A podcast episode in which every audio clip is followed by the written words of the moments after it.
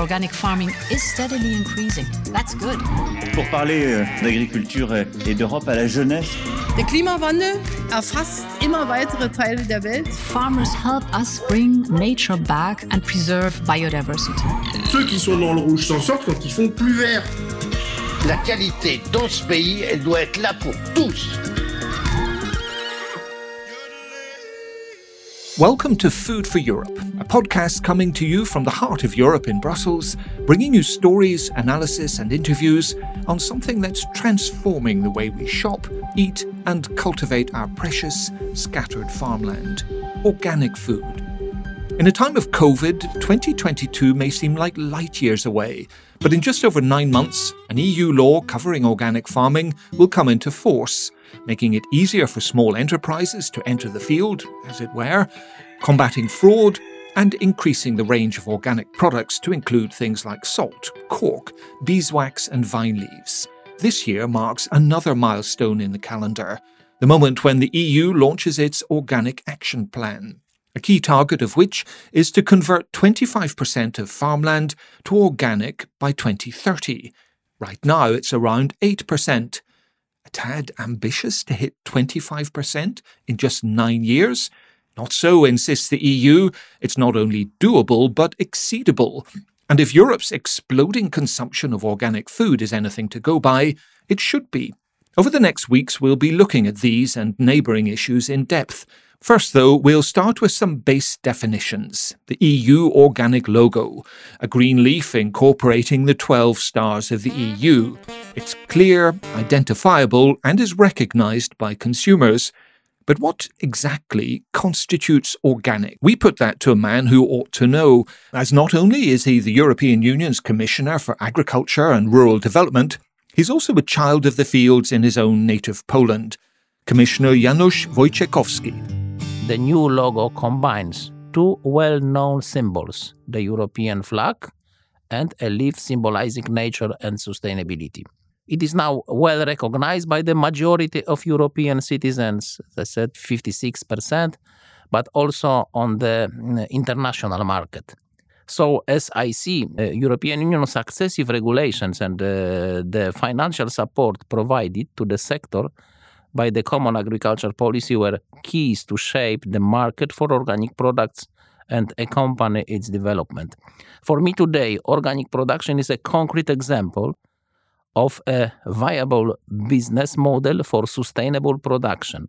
There was a need to harmonize uh, practices between member states. The goal was to avoid unfair competition between EU producers. The values of this voluntary quality scheme are clear to produce high quality products while preserving natural resources by limiting the use of external inputs like pesticides and fertilizers. Central to all this, too, is economic viability for farmers who, in most cases, have taken enormous risks in either converting to organic from conventional intensive farming or in adopting it from the start. And here the terrain is strewn with rocks. Take Trevor Harris, for example. He has two farms just southwest of Dublin in Ireland. One is 55 hectares of organic mixed use land for cattle, sheep, forestry, and cereal for the production of biodynamic whisky. There's an Irish thing for you. The other smaller holding is dedicated to vegetables for restaurants and retail. Before addressing the often precarious economic picture, he told me first about his passion for soil. It's the anchor for my livelihood and it's what will support my family. They say in a in a healthy in a handful of healthy soil, there's over seven and a half billion microorganisms. Now, in a handful of unhealthy soil, there's nothing. There's also a, an environmental knock-on effect of having that soil healthy. And the environmental knock on effect is that there's resilience built into it in the sense that if you have an extreme weather event, be it a drought or, uh, or an awful lot of rain, it's much better able to deal with that. Ireland is a country with low organic cultivation, around 2% of the total, well below the EU average of 8%. How easy or difficult was conversion for you?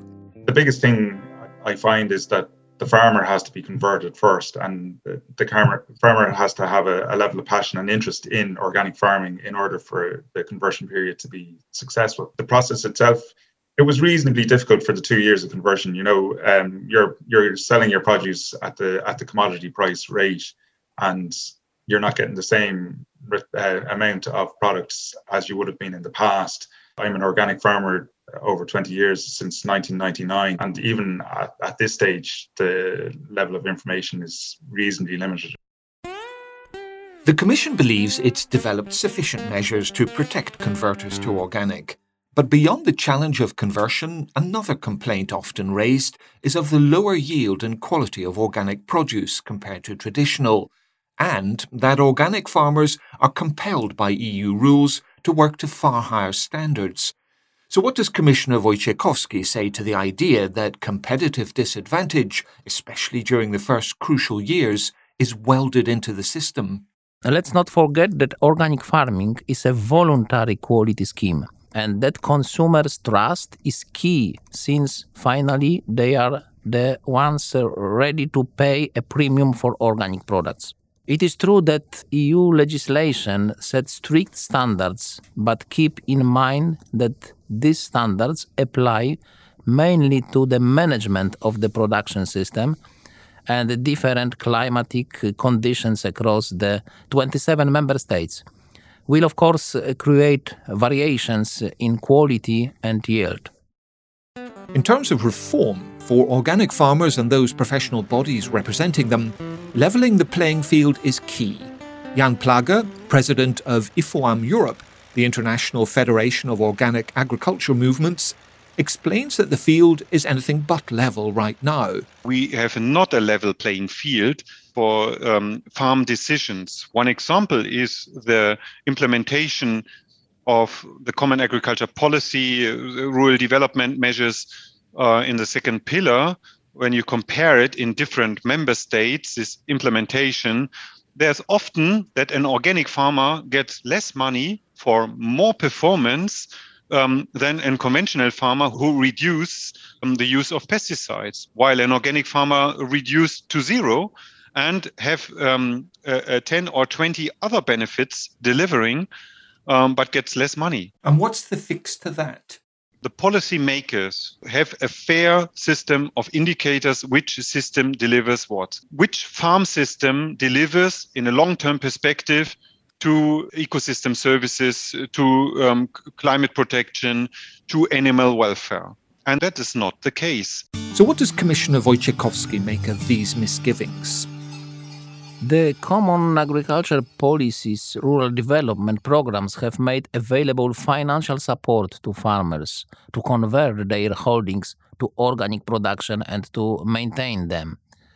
This support has proven fundamental uh, in incentivizing farmers to join the organic scheme. It is a major factor uh, in the impressive increase in land area covered by organic production. 20 years or so ago, there was a paradigm shift in consumption. More and more people turn to organic for health reasons and to exercise an active choice. What, in your view, caused this shift? I completely agree with you. Uh, consumption of organic products has exploded over the last years. If you don't mind, let me uh, start by quoting a few important facts and uh, figures de- describing the EU market.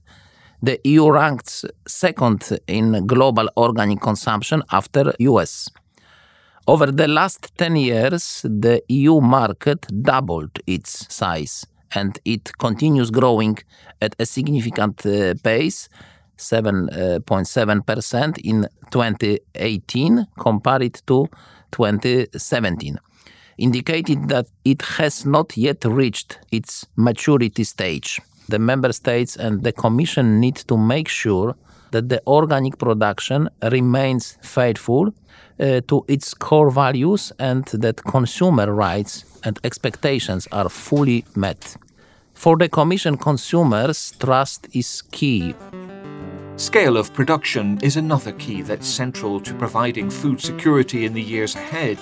As world population increases exponentially, so too will the demand for food. And this, Commissioner Wojciechowski adamantly believes, is an opportunity for organics. The main lessons from my first year as a commissioner, it was special lesson because there is time of the pandemic, the big crisis, and it is the lesson that firstly, we need to build our food security based on potential of our own agriculture. The international trade also is important, but to be secure, it's necessary to strengthen the, our own agriculture. How do you think specifically organic farming can contribute to food security in the coming years? I can hear uh, many concerns that you support organic farming. This is against the food security because reduction of pesticides, reduction of uh, fertilizers. In my point of view, this is not true because this is the chance for the farmers who now has no chance. And this is the chance to increase the number of farmers participating. Food security should be not based on big intensive farms. We need to give support for all farmers we will have more high quality products on, on our market. I have no concerns about the negative impact of organic farming for the food security. No, absolutely. Organic farming will strengthen our food security. Many thanks, Commissioner Wojciechowski, for joining us and sharing your views. Our thanks too to Irish organic farmer Trevor Harris and to Jan Plagge, president of IFOAM Europe. The next podcast in the series will cover the ins and outs of the process that puts law and the rules, not just organic food, on our tables. That'll be presented by my colleague Stephen Jones. Don't forget you can hear this podcast on demand at any time following our web links and social media links. Also, the French and German editions presented by my colleague Patrick Delfosse. Until the next time, goodbye. Organic farming is steadily increasing. That's good. Pour parler euh, d'agriculture euh, et d'Europe à la jeunesse. Der Klimawandel erfasst immer weitere Teile der Welt. Farmers help us bring nature back and preserve biodiversity. Ceux qui sont dans le rouge s'en sortent quand ils font plus vert. La qualité dans ce pays, elle doit être là pour tous.